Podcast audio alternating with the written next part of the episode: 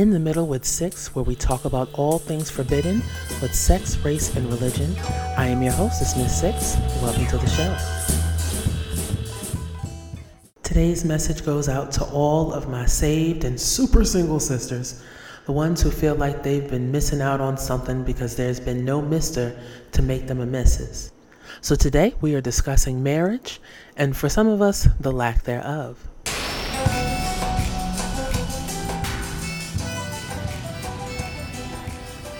If you're anything like me, uh, a Christian woman, you were raised in church and you were taught that no matter what goals you had or what you want, you aspired to be, the most important thing that you could ever be is a godly Christian wife. And I'm sure that's a wonderful goal. Um, has not happened for me yet.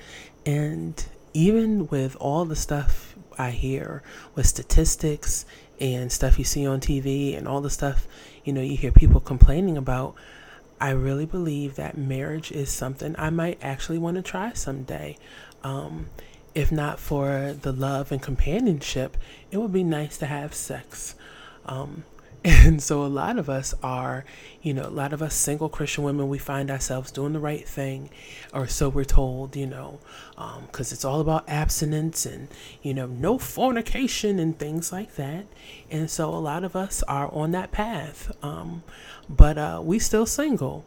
So in fact, we're so single that there's a whole church adjacent industry built on playing on our fears about being single.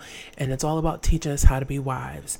And so if you don't mind a monthly subscription to go to uh, Ro, uh, whatever her name, Ro Catino's um, wife school, or if you don't mind sitting in on some seminars, some books and things like that, then maybe someday you'll learn to be a wife. That's no guarantee that you'll actually will become a wife.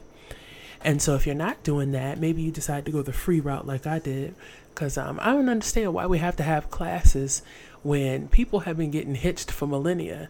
Now, granted, I don't necessarily want the same marriage uh, that, you know, my uh, foremothers had um, of servitude and just like straight bullshit. But, um, you know, I aspire for something different. But you know, I find myself still going to the singles meetings at my church. And so again, if you're anything like me and you checked out the singles meeting, you might have noticed for the women, um, it's usually like seventy women to a handful of dudes. And those handful of dudes are probably in the pulpit preaching, working as ushers. And the ones that aren't working as ushers or preaching look like their mothers or their C N As at the nursing home dress them. So it's a little slim pickings when it comes to trying to find your husband in the church, right? And so no matter what the topic is with the singles meeting, um, it's always the same thing over and over again.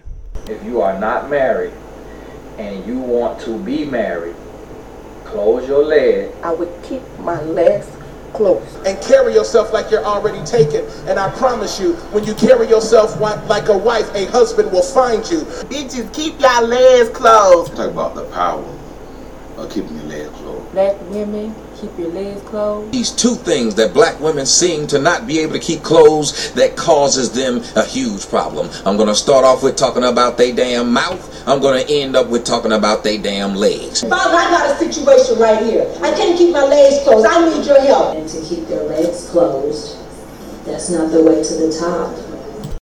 And it really makes me wonder, like, if that is going to be the message for the women, and I know these meetings are, like, heavy on women, where's the message to the men? I never hear anything about men needing to dress modestly or keep their zippers closed or anything like that. Nope. Nobody's telling them about not wearing their gray sweatpants and their thirst trap shirts out in public. It's always about how we should dress, how we should act. Um, so there's all these things telling us how to be wives, but there's nothing in place that's really telling men how to be husbands, at least husbands that we want to actually marry. Like, we're not just going to marry you by default just because you have a penis, um because if the goal was just to get penis, well then frankly we could get rid of all that abstinence stuff and handle our business. But I digress.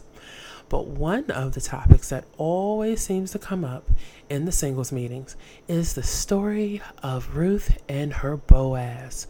And they tell you things like, you know, you should wait for your man, your husband to find you, and don't settle for Boaz's broke brother, broke ass, or his abusive brother, mean ass, or uh, his uh, not so smart brother, dumb ass. And, you know, that's really cute. And they tell us all these things.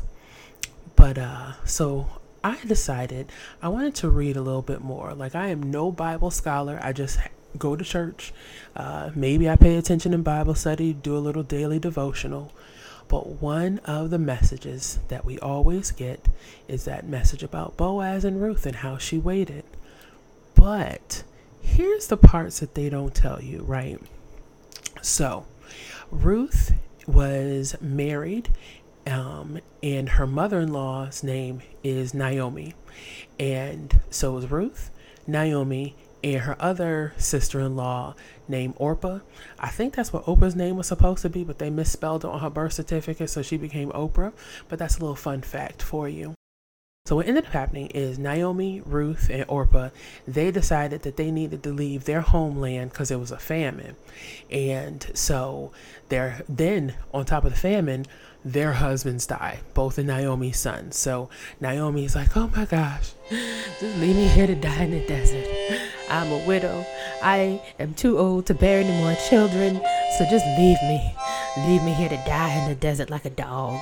And they're like, nah, we not gonna leave you. You like our ride or die. Like, your people is my people, and I'm down with you. I ain't going nowhere. So Naomi's like, all right, fine, y'all come with me. So they make it to uh, the new land um, to, now that they've left the famine.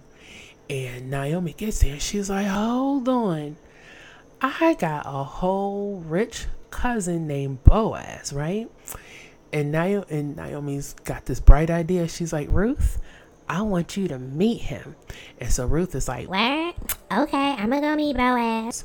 So Naomi's like, look, you go out to his fields, and I want you to get to working and, and prove yourself and do all the stuff you need to do out there. And so Ruth is like, okay, I'm going to go. And so she's out there working, and she's sweating. And she's working oh from sun up so ooh, to so sundown, oh day so after day after ooh. day, until the overseers notice her and they're like, yo, who's that? And then somebody's like, yo, that's Ruth. She not even one of our people, but look how hard she's working. And they decide to go tell Boaz. And Boaz shows up and is like, oh, Lord, who is that? And they're like, yo, that's Ruth. She busting her behind, and she ain't even one of our people. And Boaz is like, hmm, well, she's a mighty fine looking girl. So he goes up to Ruth, to Ruth and he's like, hello, girlie.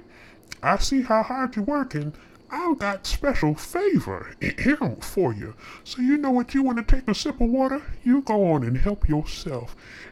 And Ruth is like, oh, word, you so nice, Mister Boaz. You be taking care of people and stuff. So I like you. And so Boaz is like, oh, really? Well, if you like me, you should come have lunch with me. And if you want to have a little bit of bread and wine, you just go ahead and dip that bread in the wine and then see how you like it. And you know what? Girl, why don't you go ahead and pack this up and bring it home to your family? And so Ruth is like, oh, Mister Boaz, you so nice. So then she goes home, and Naomi is like, okay, bet, you did a great job. Now I want you to go take a bath, put on your finest perfume and your finest linens, to go back out there and meet with uh, Mister Boaz. I don't even know if Boaz was his first name or his last name. I think Boaz is his first name. So it's like Boaz Jenkins or something. But anyhow, so Naomi's like, okay, I want you to go back out and meet him, but you got to meet him after hours. And I want you to meet him on the threshing floor. And I want you to uncover his feet. Once he gets real drunk and full of food and lays down, you just slip next to him and uncover his feet. So what they don't mention in these Bible studies, in these singles meetings, is that uncovering one's feet was a euphemism in that time to mean to uncover one's genitalia. So essentially, that's how Naomi wanted Ruth to let Mister Boaz Jenkins know that she was ready for marriage.